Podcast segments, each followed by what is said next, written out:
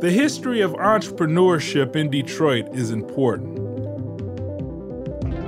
because there are blocks and blocks that don't exist anymore. Entire neighborhoods that have been forever changed and now only a memory. That's why we can never forget our history. Brazelton Floral has existed in various locations throughout Detroit for over 75 years, and many of those locations are long gone. But Mrs. Alice Brazelton Pittman remembers them all and pledges to see Brazelton Floral remain in Detroit for a long time to come.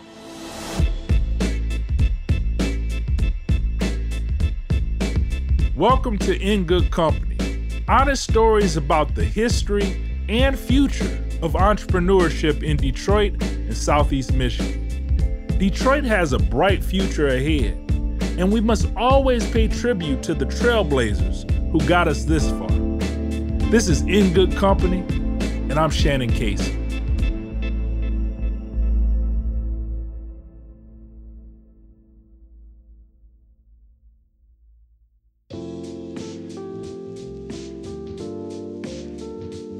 COVID 19 changed the way we've had to do interviews. Instead of meeting in person at WDET, I had to call Mrs. Alice Brazelton Pittman on the phone. We had a great conversation about Brazelton Floral and also the history of Detroit. For Mrs. Alice, it all goes back to her dad, Edgar Brazelton Sr. No, I, I was told that my father, he came from the South, from Birmingham, Alabama, and came to Detroit to have a, a safer life, a better life. Then he would later on send for my grandmother to come. I was told that dad started selling flowers on the street, on the corner. He built his business from scratch. And that was common in the days. If they were going to have a business, they had to start it on their own. There were no loans given out. You had to do it for yourself. And so he started selling uh, the flowers from from the curbside curbside business until he eventually got his first store. If I'm not mistaken, it was 3939 Brush Street. They called it Black Bottom. Our community was there. We didn't go outside of our community as a race of people. I remember the Black Hotel I'm quite sure many of my generation would have memories of that. It was the Gotham Hotel, and that was black owned. But uh, I remember Dad would take me there because he would take flowers for their rooms for Billy Eckstine and Sarah Vaughan and Dinah Washington, Sammy Davis Jr. And I remember as a little girl, they would all go to the Flame Show Bar that was on Canfield and John R. That's where they would entertain at. That's where the black entertainers were entertained at. And then there was a hall on Woodward. I can't think of the name, but there was a building, but that's where our people would have their big dances or big shows. But Dad's store was right down there and it was known as Acme, A C M E Flower Shop. Coming from a family business myself, I already knew the answer, but I asked anyway. Did a young Mrs. Alice have to work at the store? Yeah, everyone in the family had to work at the store. My first job at the store was I had to put all the uh, cards in the card holder, you know, the birthday sympathy cards, you know, anniversary cards. I had to water the plants and I had to sweep the floor and I had to learn how to greet customers when they come in with a smile. You know, you would say, Hello, welcome to Acme Flower Shop. how can I help you? Oh, yeah, and I had to learn how to put flowers up. And if I wanted to get in trouble, mishandle my yeah yeah mishandle those flowers and don't cut them right and the water had to be the right temperature the bucket had to be clean and When it comes to those flowers, they had the priority even over his children. Yeah. but he would always tell us that's your bread and butter. That's the way we live. If we don't take care of it, it won't take care of us. Eventually, Mrs. Alice's father left the Brush Street store because Black Bottom was disappearing. People were leaving to move west, and other systematic and societal changes were in the works. Eventually, the flower shop had to move west too, to follow the people. When he left Brush Street, he changed name from Acme to Brazelton's. The area they moved to on 12th Street wasn't the best location. After uh, we left Brush Street, Dad went to 12th Street in Atkinson. He went there because he thought it was a good business decision, but it was not. The business was good, but the location almost took us under. It was just a bad location. Good Street is now known as Rosa Park Boulevard. There was 12th Street, and we stayed there maybe two years. But uh, Dad stayed there, and we did. We financially almost went under. Then Mr. Brazelton moved further west to 12th and Burlingame, and it proved to be a much better location. But then an event happened that will forever be burnt into the history of Detroit the 1967 riots. We were there for the riots, and, and the Lord bless us that when they got to our block of stores, that they kept moving. They did not burn down the store or do any damage to it, which we were very, very thankful for because much damage was done that day, that weekend, that we still haven't recovered from. That was a sad day for our city. There was nothing to boast in. Uh, it was just a real sad day. You know, we burned our own community.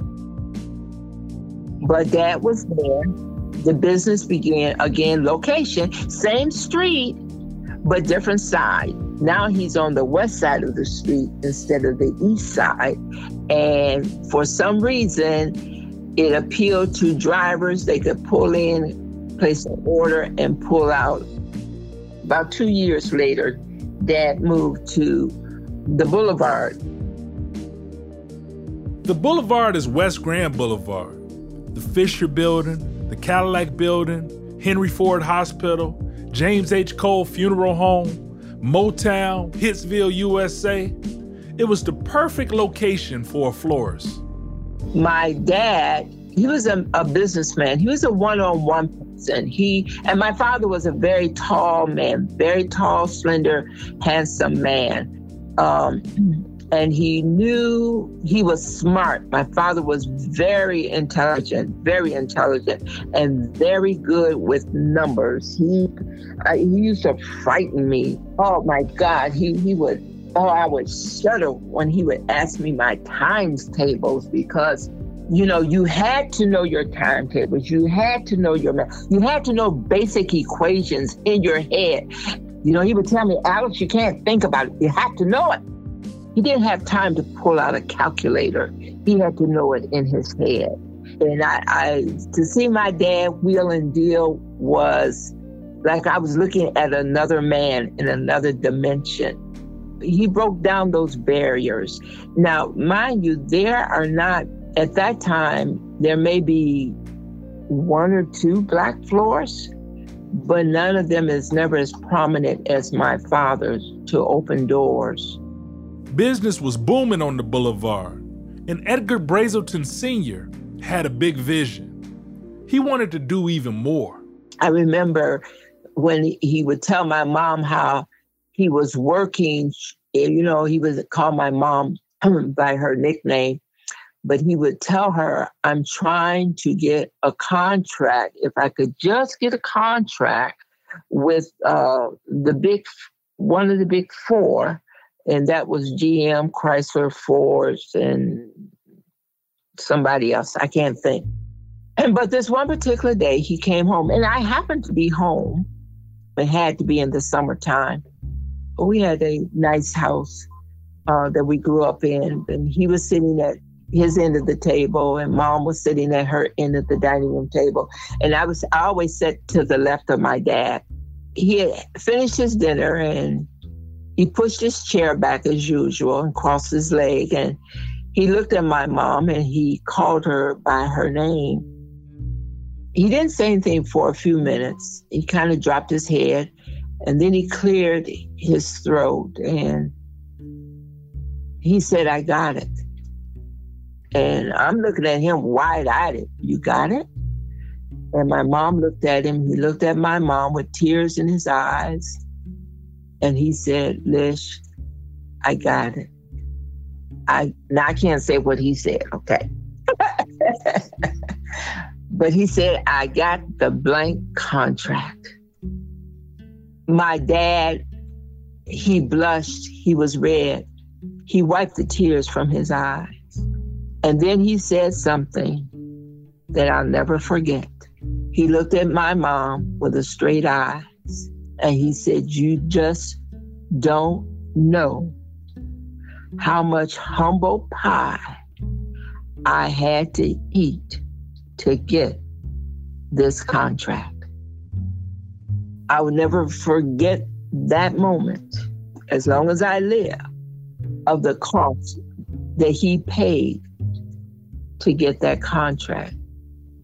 I don't know what humility he had to go through, how much he was insulted, what names he may have been called, how he may have been appeared to by other businessmen in that field to be made ashamed. I don't know. But he went on to get the contract with Chrysler's, GM, and Ford. Yes, he got all three contracts.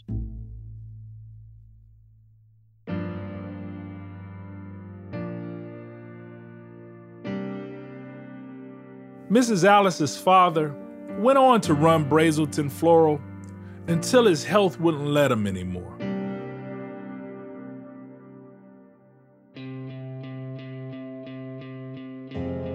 He worked until he could work no more, until his body, he couldn't carry his body to the store anymore. And then the kids took over.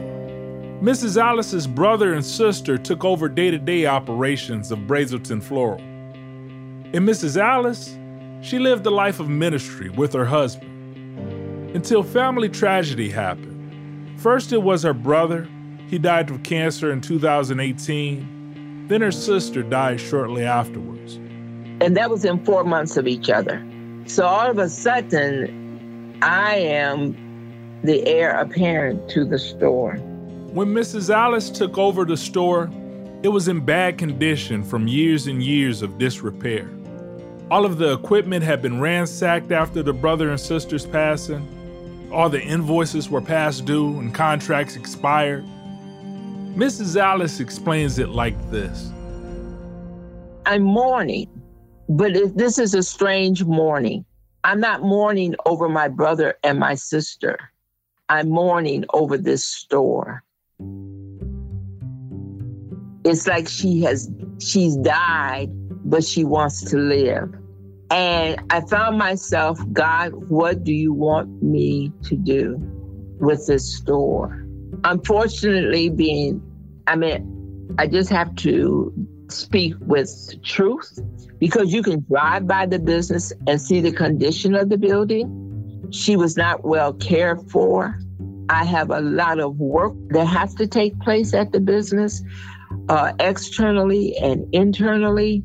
It has just been by the grace of God that that door is still open. My business files were taken from me uh, that had been built up over the years. I started that store with nothing but a front door and a red ribbon. A red ribbon. It was left on the workroom floor, and it had a purpose. So I would go to the store every day in July and August, September, open up the door, just let the store breathe. I wouldn't buy anything because I didn't have any money. I was sitting outside one day, and here come this old sweet black mama, just roly poly, walking down the street. And you know how we are, were taught as young people, you speak to your elders, right? So uh, I looked at her, I said, hello, mother. And she said, hello. And I said, how are you? She said, I'm fine. She said, the Lord told me to come down here. I said, the who? she said, the Lord told me to come down here. I said, the Lord told you to come down here? She said, yes. I said, well, okay, come on. So she came up to the steps. I said, well, she said, God told me to come down here. And I said, well, what did he tell you to come for? He told me I need a red ribbon. And he told me to come down here. I said, would you mind telling my husband what you said? She looked at me like I was crazy. She said, sure, baby, I'll tell him. so I took her in the store, and the store is dark because I'm airing the store out. I said, This is my husband. I said, Honey, she's got something to tell you. And he said, Okay. I said, Go ahead, mother. Tell him what God said. So she said, Well, God told me to come down here because I need a red ribbon. Well, in the meantime, I go to the back of the store. Now, you have to understand something. The store has been, let me say nicely, broken into, and everything has of value to the store has been removed. But when I went back there, you know what was left? A red ribbon. I just was amazed at God. As she talked to my husband, I made her a red bow. I still know how to make bows. I made her a red bow. I said, Here, mother. And she began to encourage me in the Lord and say, God's going to give you back double for what you have gone through. You are not to close this door, God's going to keep it open. And Brazelton Floral has remained open. It's been in the community since anyone who's still around can remember. Young and old continue to use their floral services for all occasions, and even just because. And Mrs. Alice plans to keep it that way for a long time to come.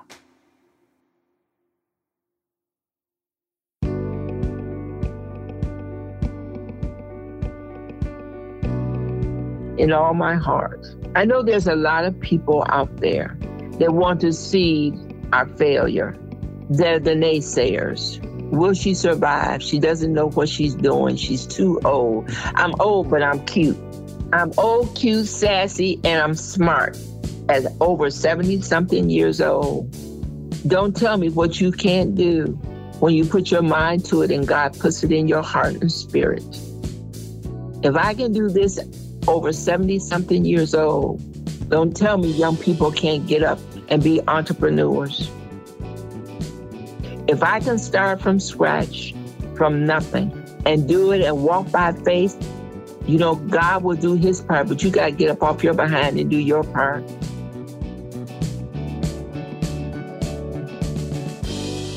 And remember, visit brazeltons.com for all your floral needs.